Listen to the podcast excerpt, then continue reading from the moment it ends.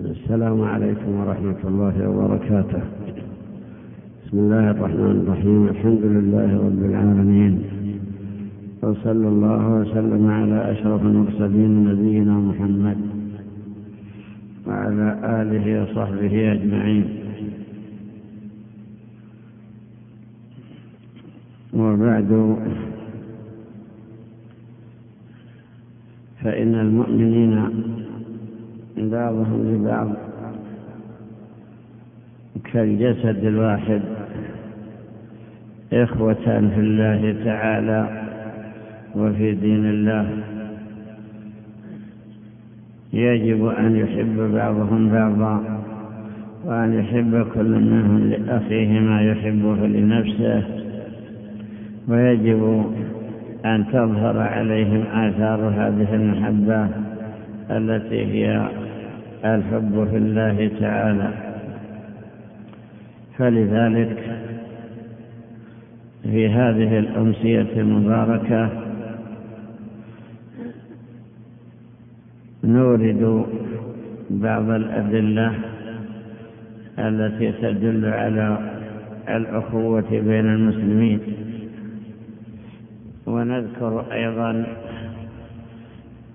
شيئا من الآثار لهذه الأخوة ونذكر ما يجب عليه المؤمن مع إخوته كيف يظهر أنه صادق في أنه يحب لهم الخير ويبغض لهم الشر وما يجب على الآخرين نحو هؤلاء الإخوة.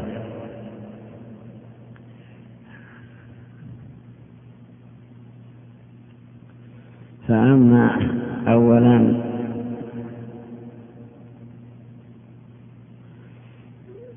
قال الله تعالى إنما المؤمنون إخوة فأصلحوا بين أخويكم وقال الله تعالى واذكروا نعمة الله عليكم إذ كنتم أعداء فألف بين قلوبكم فأصبحتم بنعمته إخوانا. وكنتم على شفا حفرة من النار فأنقذكم منها. أصبحتم بنعمته إخوانا. هكذا أخبر الله تعالى بهذه الأخوة التي هي أخوة في دين الله تعالى. يلزمهم تحقيق هذه الأخوة والتأكد من آثارها والالتزام بها. ثم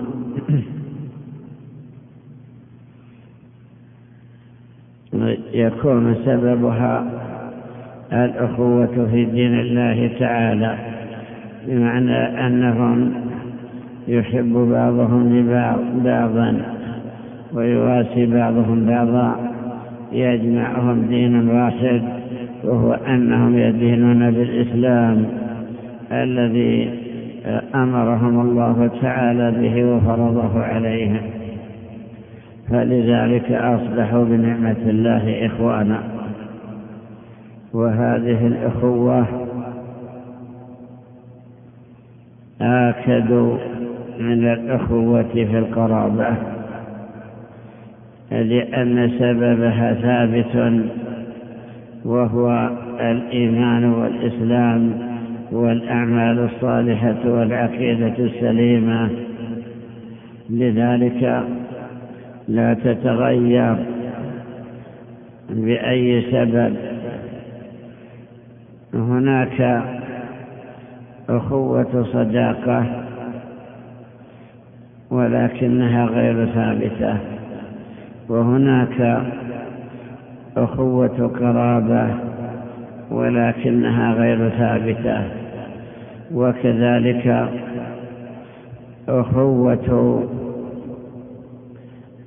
شراكة وأخوة معرفة وأخوة مجاورة ولكن الجميع ليس بثابت كثبوت الأخوة في الدين. فإن الأخ في دين الله تعالى هو الذي يعرف حق أخيه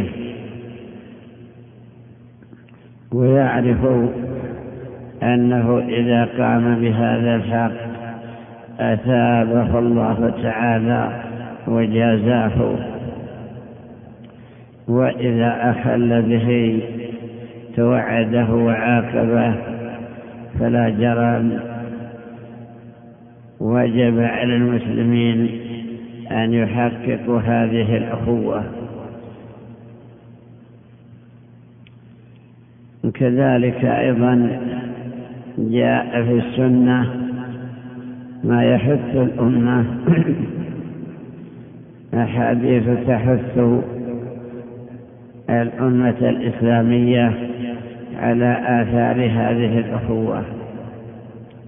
مثل قول النبي صلى الله عليه وسلم لا يؤمن أحدكم حتى يحب لأخيه ما يحب لنفسه.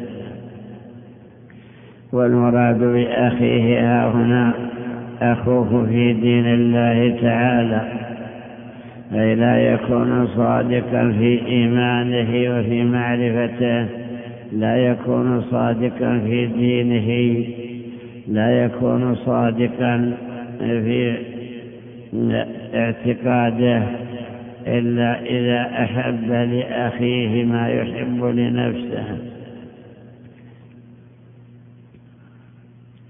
وثبت أنه صلى الله عليه وسلم قال لا تقاطعوا ولا تدابروا ولا تهاجروا ولا تناجسوا وكونوا عباد الله إخوانا. المسلم أخو المسلم.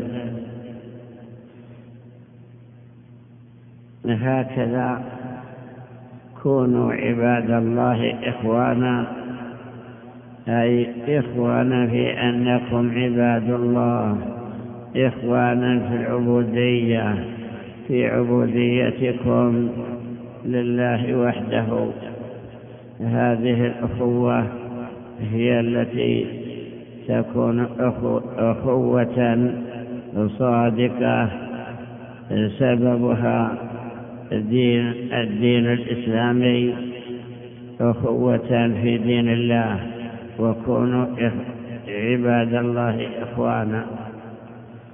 المسلم أخو المسلم يعني أنه لما اجتمع معه في هذا الدين الذي هو الدين الإسلامي صدق عليه أنه أخوه. المسلم حقا هو أخو كل مسلم. ففي هذه الأحاديث أثبت النبي صلى الله عليه وسلم أن هذه الأخوة سببها الإسلام.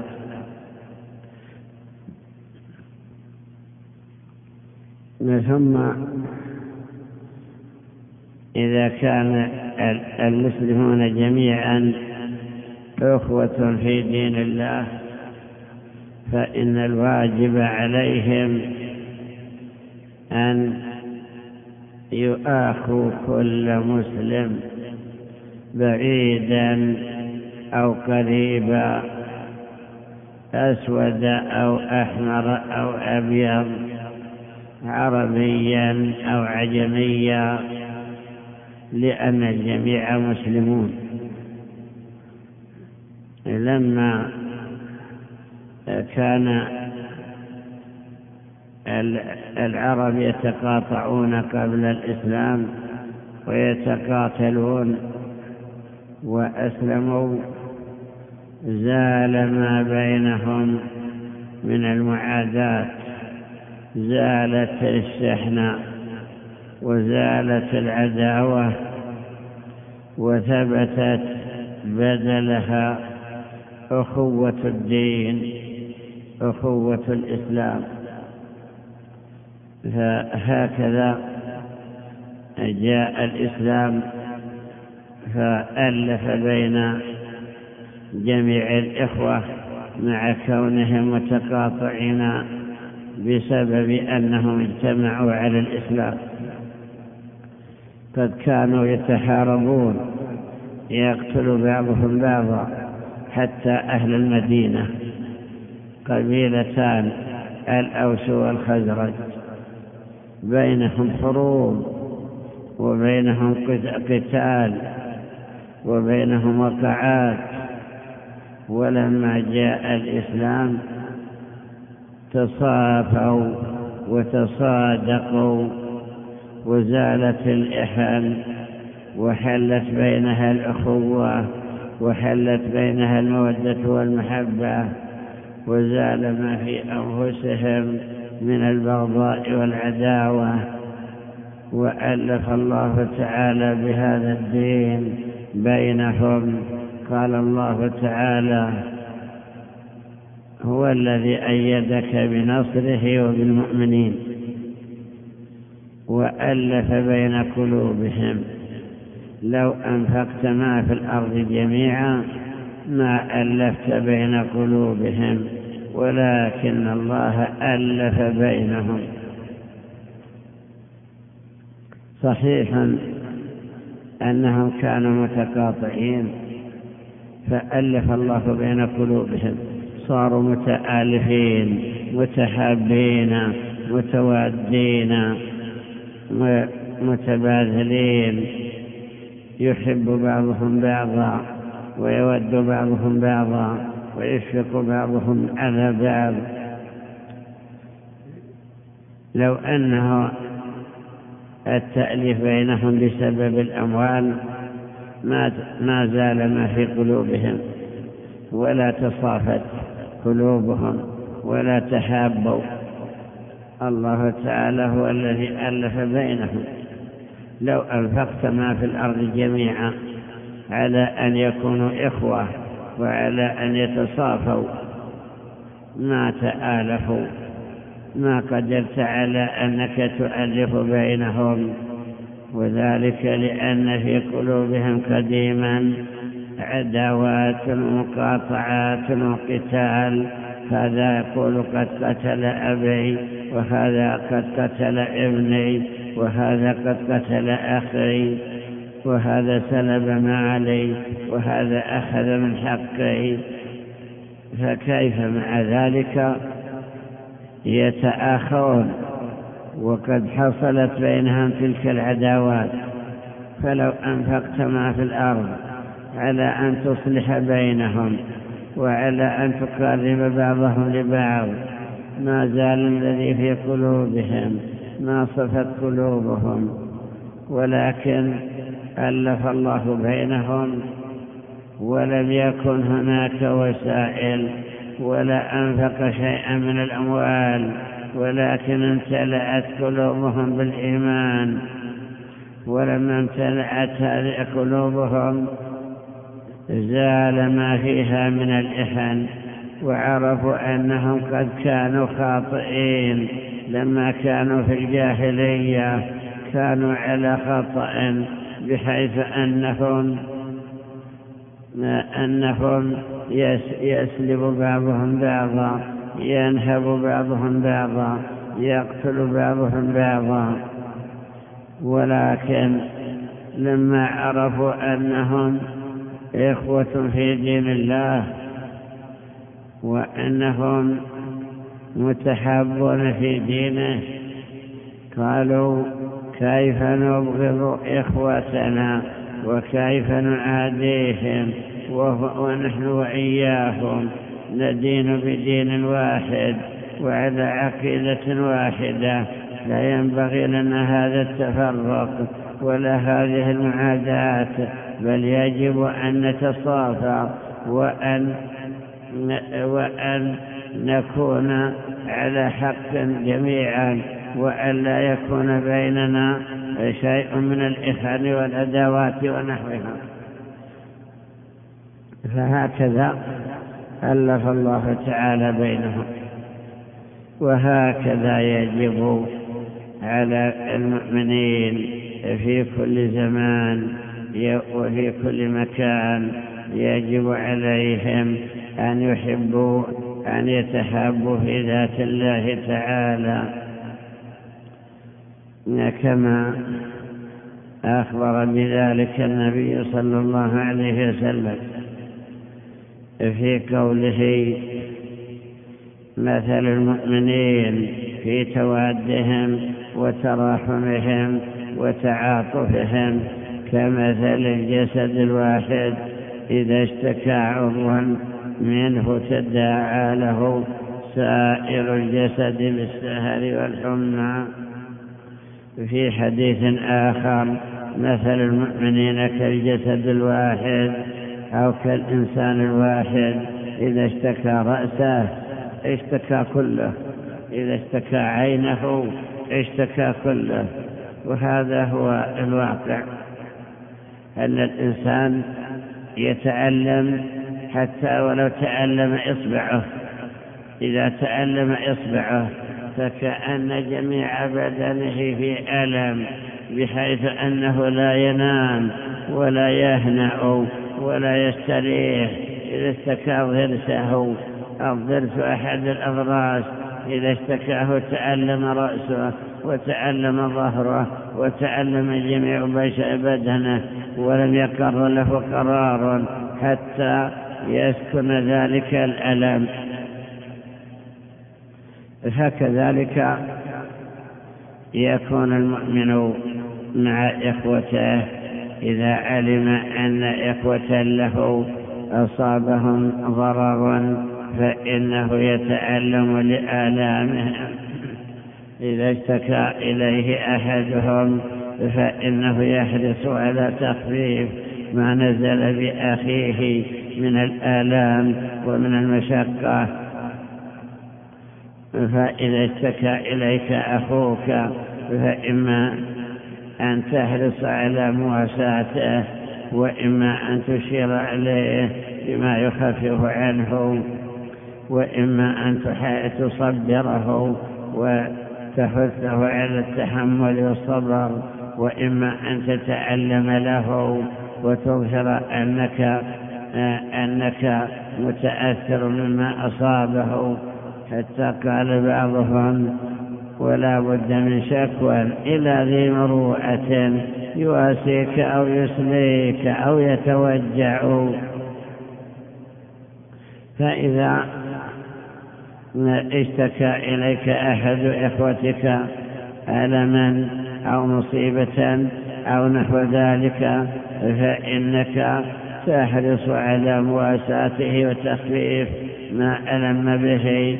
تحرص على أن تخفف عنه هذه المصيبة وتدله على ما يخففها أو كذلك تصبره تحثه على الصبر تحثه على الاحتساب عند الله وتبين له أن أجر المصيبة عظيم سيما مع الصبر ومع الاحتساب لعله يتسلى ويصبر على ما أصابه أو تظهر التألم تظهر أنك متألم مما أصابه وأن الذي أصابه كأنه أصابك وكأنه أصاب جميع المسلمين فمصيبة المسلمين واحدة. لذلك لا بد أن كل مسلم يحب لإخوته الخير ويبغض لهم الشر ومن أحب لهم الخير فلا بد أن يدلهم عليه. وإذا أبغض لهم الشر فلا بد أن يحذرهم عنه. وإذا عرفنا هذه إذا عرفنا هذه الأدلة على هذه الأخوة فنبحث بحثا ثانيا وهو آثار هذه الأخوة الدينية. قد بين النبي صلى الله عليه وسلم ما يكون عليه الأخ المسلم مع إخوته. فذكرنا قول النبي صلى الله عليه وسلم مثل المؤمنين في توادهم وتراحمهم. التواد إظهار المودة والتراحم إظهار الرحمة. فهذه من آثار الأخوة الإسلامية أن توده وأن ترحمه. المودة مودة قلبية وهي المحبة الدينية التي تتركز في القلب والتي أثرها ظاهر على على الباقين وكذلك الرحمة رقة في قلب المسلم على إخوته تحمله على أن تحمله على أن يواسي إخوته ويعطيهم ولا يحرمهم ويسعى في نصرهم وفي وغير ذلك فهذان أثران في توادهم وتراحمهم. ومن الأدلة أيضا على التراحم قول النبي صلى الله عليه وسلم الراحمون يرحمهم الرحمن ارحموا من في الأرض يرحمكم من في السماء. فهذه الرحمة أيضا آثار من آثار الأخوة الدينية. رحمة الله تعالى لعباده يظهر أثرها بأن يخفف عنهم الآلام وأن يكفر عنهم الآثام وأن يرزقهم وأن يسددهم ويعينهم على أمور دينهم ودنياهم ويرزقهم من حيث لا يحتسبون ويسهل لهم كل عسير ويفتح عليهم أبواب الرزق. وكذلك أيضا يسبغ عليهم نعمة ظاهرة وباطنة. هذه آثار رحمة الله لعباده. رحمتك أنت لإخوانك تظهر في المحبة أنك تحبهم وإذا أحببتهم فإنك تدلهم على خير ما تعلمه لهم وتحذرهم عن شر ما تعلمه لهم وتساعدهم إذا عجزوا وتواسيهم إذا افتقروا وتعطيهم مما أعطاك الله وتخفف عنهم ما هم فيه من الآلام وما أشبه ذلك. هذه من آثار المودة والرحمة. ورد عن النبي صلى الله عليه وسلم قال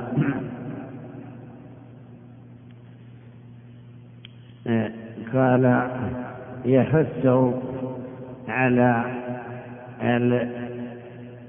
التواد فيما بين المسلمين. فيقول مثل المؤمنين في توادهم وتراحمهم كمثل الجسد الواحد هكذا شبههم بالجسد الواحد. وأما في أثر ذلك في الدار الآخرة فيقول صلى الله عليه وسلم المتحابون بجلال الله على منابر من نور يغبطهم الأنبياء والشهداء المتحابون في الله. يعني الذين يحب بعضهم بعضا في ذات الله تعالى إذا كان يوم القيامة فإنهم عند ربهم يجلسون على منابر من نور يغبطهم الأولياء ويغبطهم الأنبياء والشهداء لحسن ثوابهم وجزائهم الذي أثابهم الله تعالى به في دار كرامته. وفي حديث قدسي أن الله تعالى يقول وجبت محبتي للمتحابين فيا والمتزاورين فيا والمتبادلين فيا. هكذا وصفهم المتحابين فيا يعني الذين يحب بعضهم بعضا في ذات الله تعالى والذين يود بعضهم بعضا وكذلك المتزاورين. المحب لإخوته يزورهم في أماكنهم ويسلم عليهم ويواسيهم وكذلك المتباذلون الذين يبذل أحدهم لإخوته ما عنده أو ما يخفف عنهم إذا رأى أنهم بحاجة وأنهم مصابون وأنهم في قد ألمت بهم الشدائد والآفات ونحوها. فإنهم بلا شك يقعون في هذه المشكلة يقعون في هذا المنكر. ألا وهو إذا تباغضوا وتقاطعوا نزعت منهم هذه الأشياء. إذا لم يكونوا من المتحابين في ذات الله. أما إذا تحابوا في ذات الله تعالى وجبت لهم محبة الله. وجبت محبتي للمتبادلين.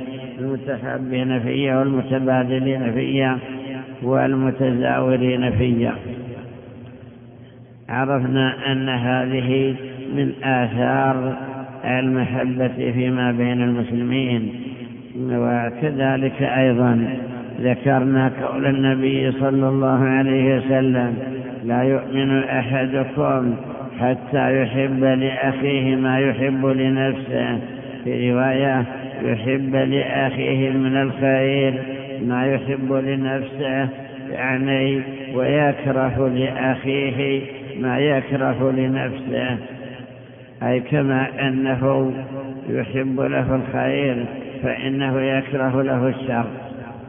وكذلك أيضا كما أنه يحب له الخير فإنه يدله عليه. وإذا أبغض له الشر فإنه يحذره عنه وبذلك يكون صادقا. فإذا على كل مسلم أن يكون محبا لإخوته المسلمين. وإذا أظهر أنه يحبهم وأظهروا أنه يحب وأظهر وأظهروا أنهم يحبونه فإنهم يدعون الله تعالى بأن يحبهم الله. ولذلك روي أن رجلا مر بالنبي صلى الله عليه وسلم فقال أحد الحاضرين يا رسول الله إني أحب فلا إني أحب هذا. فقال أخبره. فقام وقال إني أحبك في الله. فقال أحبك الذي أحببتني له جعل الله تعالى من ثواب هذه المحبة أنه يحب أولياءه. وجبت محبتي للمتحابين في الله. ومعلوم أن الله تعالى إذا أحب عبدا فإنه يستعمله. إذا أحبك الله لأجل أنك تحب إخوانك المؤمنين استعملك في طاعته. بمعنى أنه ييسر لك اليسرى ويجنبك العسرى ويعينك على الخير يعينك على شكره وذكره ويوفقك للخير. تأمل قول النبي قول الله تعالى في الحديث القدسي ولا يزال عبدي يتقرب إلي من نوافل حتى أحبه. فإذا أحببته كنت سمعه الذي يسمع به وبصره الذي يبصر به ويده التي يبطش بها ورجله التي يمشي بها. هذا فائدة تحصل لمن أحبه الله. وممن يحبهم الله المتحابون في ذات الله والمتبادلون والمتزاورون. هذه من فوائد محبة, محبة المؤمنين في ذات الله تعالى. وإذا عرفنا هذه الفوائد فنعرف أيضا العلامات. فليس كل مدع يكون صادقا. ذلك لأن المحبة الصادقة لها علامات والمحبة العاجلة لها علامات. نعرف كثيرا كانوا متحابين. يحب بعضهم بعضا ويزور هذا أخاه ويعطيه ويقرضه ويواسيه ويؤثره. ثم بمجرد أنه منعه شيئا طلبه منه وقعت العداوة وانقلبت المحبة إلى بغضاء. وانقلبت الصداقة إلى عداوة وانقلبت الموالاة إلى معاداة. دلنا ذلك على أنه أنهما لم يكونا متحابين في ذات الله تعالى بل هناك محبة دنيوية والمحبة الدنيوية لا تبقى. إنما المحبة الأخروية المحبة الدينية هي التي تبقى. ثبت عن ابن عباس رضي الله عنهما قال من أحب في الله وأبغض في الله ووالى في الله وعادى في الله فإنما تنال ولاية الله بذلك ولن يجد عبد طعم الإيمان وإن كثرت صلاته وصومه حتى يكون كذلك. وقد صارت عامة مؤاخاة الناس على أمر الدنيا وذلك لا يجدي على أهله شيئا. هكذا حصل في زمن ابن عباس الذي توفي في سنة ثمان وستين في القرن الأول الذي هو أفضل القرون. يذكر أن الكثير من الناس محبتهم ومؤاخاتهم إنما هي لأجل الدنيا. لأجل مصالح دنيوية وأنها ليست مستقرة بل تتغير. إما أن تتغير في الدنيا وإما أن تتغير في الآخرة.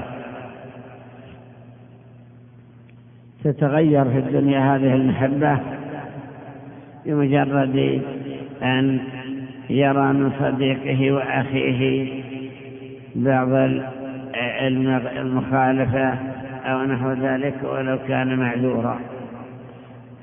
فيقاطعه لماذا قاطعته؟ وأنت صديقه وأنت حبيبه بينكم مودة قديمة من عشر سنين من عشرين سنة ومن ثلاثين سنة.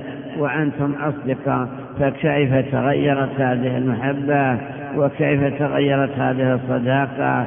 فيقول إنه اعتدى على مالي إنه أخذ حقا من حقوقي إنه منعني حقا لي إنه ضايقني في دنياي إنه ما امتنع أن يساعدني. طلبت منه قرضا فامتنع وطلبت منه مالا فأبى أن يعطيني شيئا من المال أو ما أشبه ذلك. فيدلنا ذلك على أنها محبة مؤقتة أنها محبة دنيوية فلا تكون باقية وذلك لأنها محددة أي في الدنيا. وأما في الآخرة فإنها لو بقيت هذه المحبة واستمرت الدنيا كلها. ولكن لم تكن محبة على الخير وإنما هي صداقة على غير دين الله وعلى غير حق الله تعالى. فإنها تنقلب في الآخرة عداوة.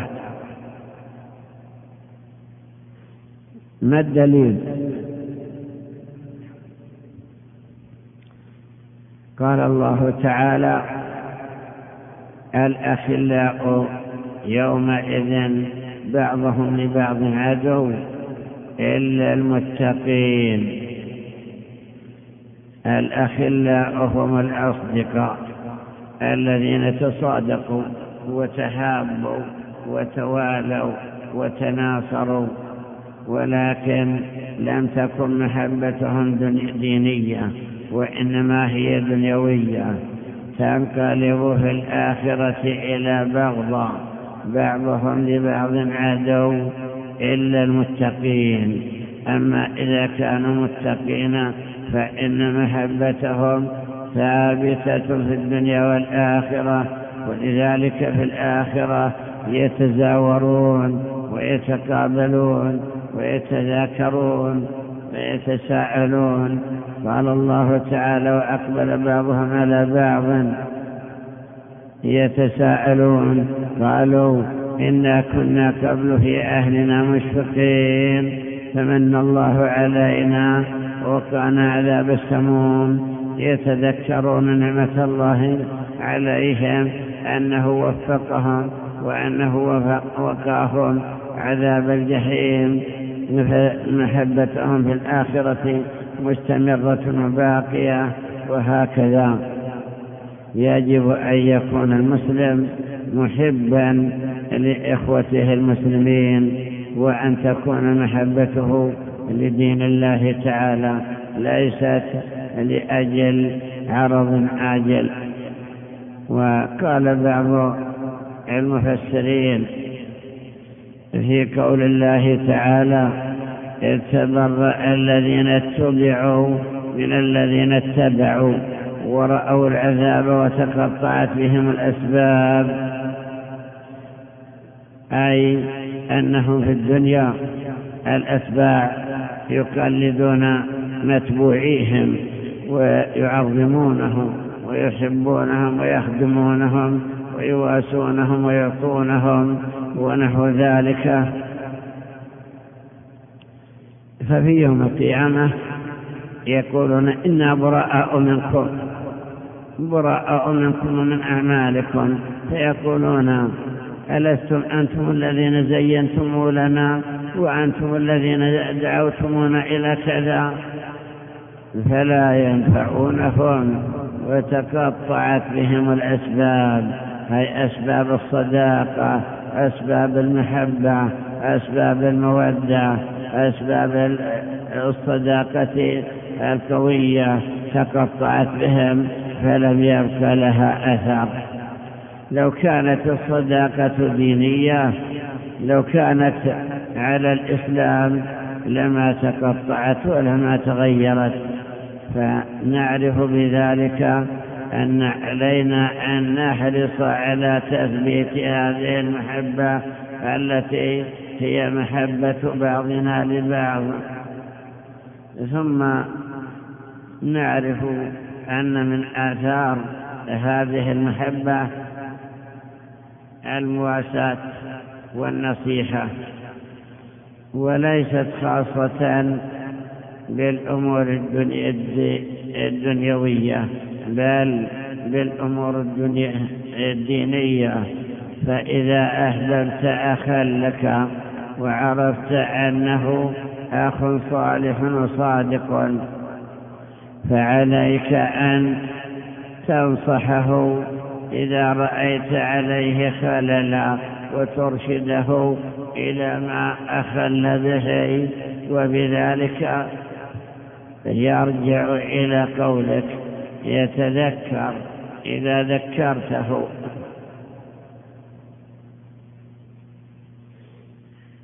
إذا رأيته يفعل منكرا ونصحته وذكرته بأنه لا قرابة بينك وبينه إلا مجرد المحبة ومجرد المودة التي هي محبة دينية.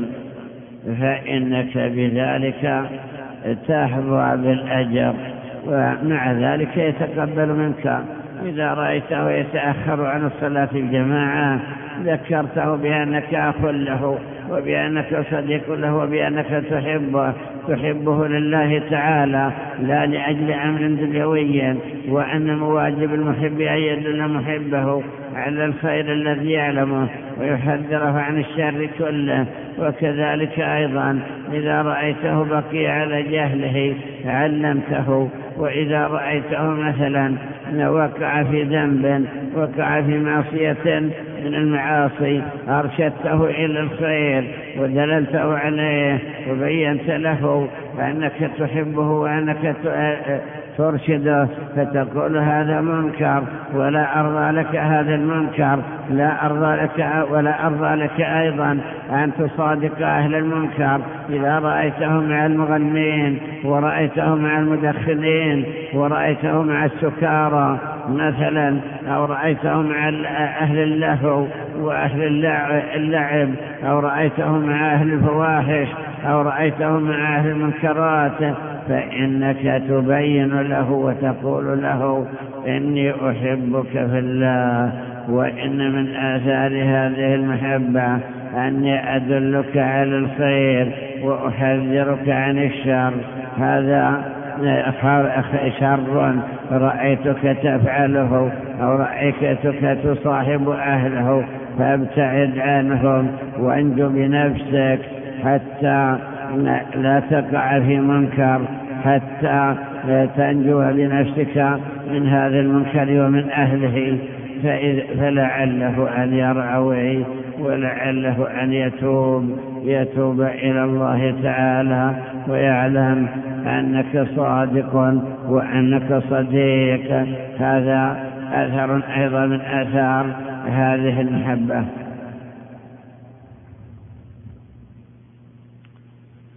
وبعد ذلك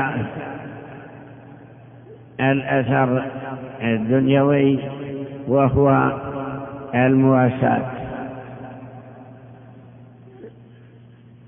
معروف أن الله سبحانه وتعالى ابتلى بعض العباد بالفقر وابتلى آخرين بالغنى فابتلاؤه لهذا الغني لأجل أن يشكر الله تعالى ويعطي مما أعطاه الله ويواسي أخاه الفقير.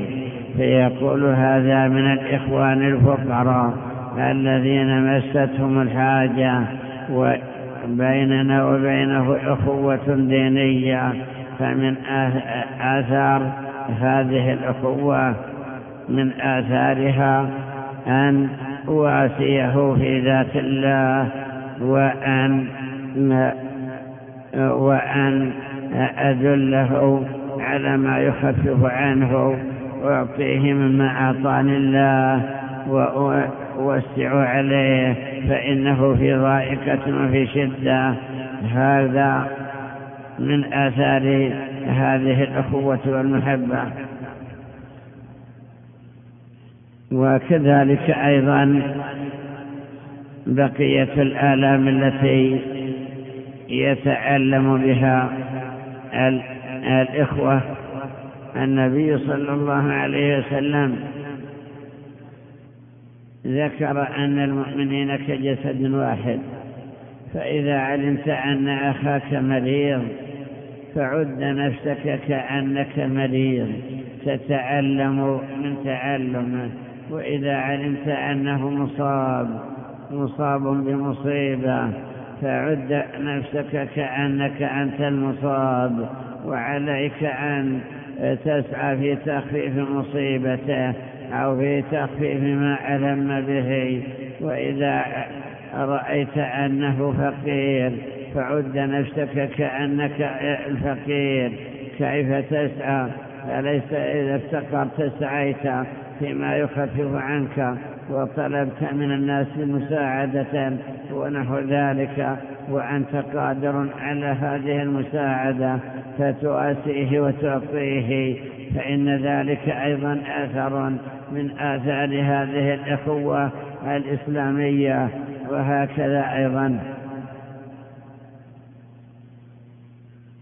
وحيث أن هذا واجب المسلمين فإن عليهم أن يشعروا بما يصيب إخوانهم المسلمين ولو كانوا بعيدين عنهم ولو كانوا في أطراف البلاد أن يشعروا بأنهم في حاجة شديدة وأنهم ينتظرون منهم أن يخففوا عنهم وأن يواسوهم بما يقدرون عليه فإذا عرفنا مثلا أن هناك دولة قد أصيب المواطنون فيها بالفقر والجوع والجهد أفلا يكون حقا علينا أن نخفف عنهم ما يلاقونه من هذا الجوع والجهد؟ إن ذلك من آثار هذه الأخوة. الأخوة الدينية. مثلا أصيب في البلاد الإفريقية كثير من الدول بالفقر كدولة الحبشة. توالت عليهم السنين المجدبة فمات أكثر ما عندهم من البهائم. فشعر بهم إخوان لهم فحرصوا على مواساتهم إلى أن خفف الله تعالى عنهم ورد عليهم فضله وأخصبت بلادهم فهذا مواساتهم من آثار المحبة. كذلك أيضا كثير من الدول وهكذا أيضا نتذكر أن إخوانا لنا أيضا وهم المضطهدون ونحوهم الذين في الدول قد أضرهم العدو واستولى عليهم. لا شك أن المسلم يتعلم من آلامهم ويعرف بأنهم في حاجة ملحة. إلى مواساة الإخوة لهم في أي مكان بأية وسيلة يقدرون عليها. فإذا قدرنا على أن نخفف ما وقع عليهم من الآلام والشدائد كان ذلك من واجبنا. فنعرف أن المسلمين في دولة فلسطين ينالهم من عدوهم القهر والإذلال والضرر وأنهم عزل وفقراء وضعاف وإن كانوا في بيوتهم وفي أملاكهم فإذا كان كذلك فإن من حقهم أن يساعدهم إخوانهم بما يقدرون عليه. كذلك أيضا المسلمون في دولة الفلبين التي هي دولة مسلمة قديما ثم استولى عليهم الأعداء الذين هم النصارى ولما استولوا عليهم وبقي بينهم مسلمون واستولوا على أكثر البلاد. رأوا اضطهاد هؤلاء المسلمين.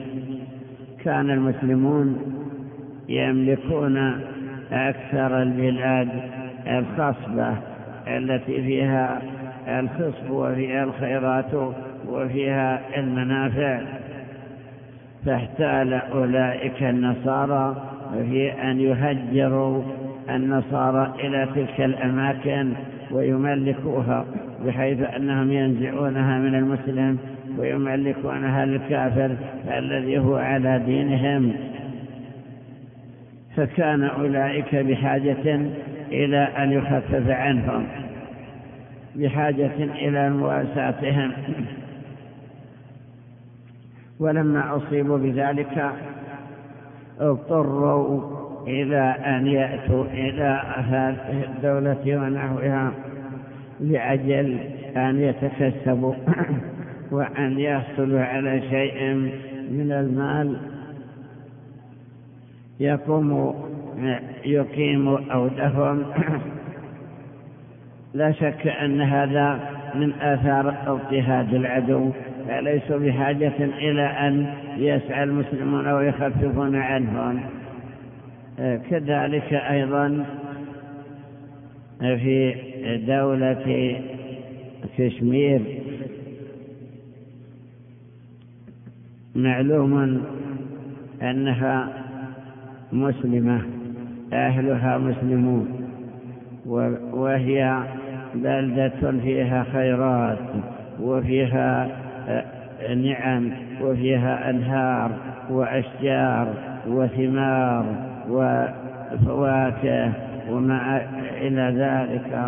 فلما رأى ذلك العدو اللدود الذي هم الهندوس والسيخ ونحوهم حسدوهم على ذلك فنصبوا لهم العداوة ووجهوا إليهم السهام وحاربوهم وبقوا هم لا يزالون محاربين من عدة سنوات وهم في قتال مع أولئك الأعداء. الذين هم من ألد الأعداء لا شك أن هذا أيضا حسد منهم للمسلمين وأنهم بحاجة إلى أن يمدهم إخوتهم المسلمون في كل مكان في شرق الأرض وفي غربها ليساعدوهم على ما ينتصرون به على عدوهم. فمحبتهم تقتضي مواساتهم وتقتضي إعطاءهم مما مما وسع الله تعالى به على العباد في هذه البلاد وما أشبهها. وهكذا أيضا دولة الشيشان. معلوم أن الذين حولهم وهم الروس الذين هم ملاحدة ودهرية شيوعيون. لا يؤمنون برب ولا بخالق ولا يعترفون بالدين ولا يعترفون بآخرة ولا ببعث ولا بجزاء ولا بخلق ولا خالق. ويعتقدون أنه ليس هناك إلا هذه الحياة الدنيا مثل الذين قالوا ما هي إلا حياتنا الدنيا نموت ونحيا وما يهلكنا إلا الدهر. ففي القرون الماضية أو القرن الماضي كان له قوة وكان لهم صولة فمدوا بطشهم ومدوا استيلاءهم على من حولهم من البلاد الإسلامية. واستعمروا تلك البلاد واستضعفوهم عدة سنوات. ثم عند في أوائل هذا القرن أو آخر القرن الماضي زين لهم أن يمتدوا أيضا. فحاولوا أن يستولوا على دولة أفغانستان لأن فيها خيرات ولأن فيها ثروات. فلما عزموا على ذلك ولوا عليها أو اختاروا واليا عليها على معتقدهم. عند ذلك استنكر ذلك الأهالي وقاموا بالحرب وصبروا على الحرب مدة طويلة وذهب في تلك الحرب مئات الألوف من المواطنين. قتلوا في سبيل الله وصبروا وصابروا إلى أن انكسرت هذه الدولة وقلت قيمتها ورجعت خاسئة حسيرة وباءت بالفشل. فلما حصل لها ذلك حررت كثيرا من الدول التي كانت قد استولت عليها وكان من الدول التي كانت مستولية عليها دولة الشيشان.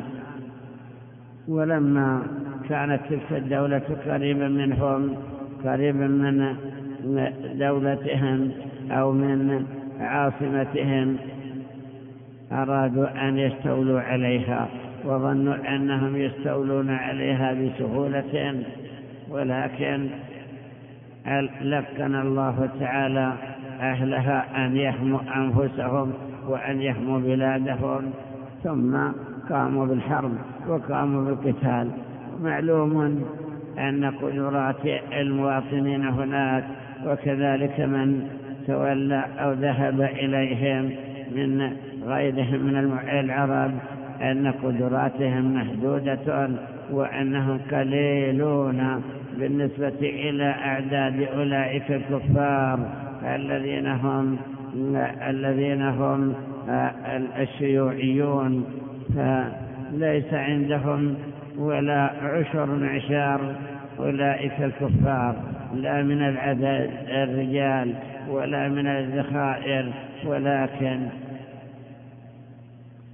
اعتصموا بالله تعالى وطلبوا النصر منه وصبروا هذه السنين وهم يقاتلون ويقتلون ولكن معلوم أن عدد أولئك لا, لا ينقصه أن يقتل منهم مئة أو ألف أو ألفان فلذلك نقول إنهم بحاجة إلى أن يمدهم إخوتهم ويواسوهم بما يقدرون عليه وذلك من حق المسلم على المسلم من حق الأخ على أخيه. إذا كنا جميعا نعرف أنهم مسلمون كما هو الظاهر إن شاء الله لأنهم يظهرون الإسلام ولو كان عندهم شيء من البدع ولكن الأصل أنهم مسلمون وأنهم يحبون المسلمين. ولو كان عندهم شيء من المحدثات والمعاصي ونحوها والتي سوف تزول إن شاء الله إذا وفقهم الله تعالى وحرروا بلادهم وعادوا إليها مطمئنين فإنهم سوف يقومون بعمارة ما هدمه عليهم الأعداء الذين هدموا المساجد وهدموا المساكن وخربوا المجتمعات وما أشبهها. أليس أولئك مسلمون وعدوهم؟ عدو لدود كفور. من حق المسلمين على إخوتهم أن ينصروهم وأن يهتموا بهم. روي في الحديث من لم يهتم بأمر المسلمين فليس منهم. فالاهتمام بها بأمرهم هو التحدث بشأنهم وكذلك أيضا الحرص على آه، نشر الخبر الذي يكون يسر عنهم وكذلك أيضا الحث على مواساتهم وعلى الصدقة عليهم ليكون ذلك من من آثار المحبة الدينية. ونقول هكذا أيضا في بقية الدول التي قد اضطهدت أو الذين حصل فيهم كثير من الخلافات وما أشبهها. فهكذا يكون المسلم.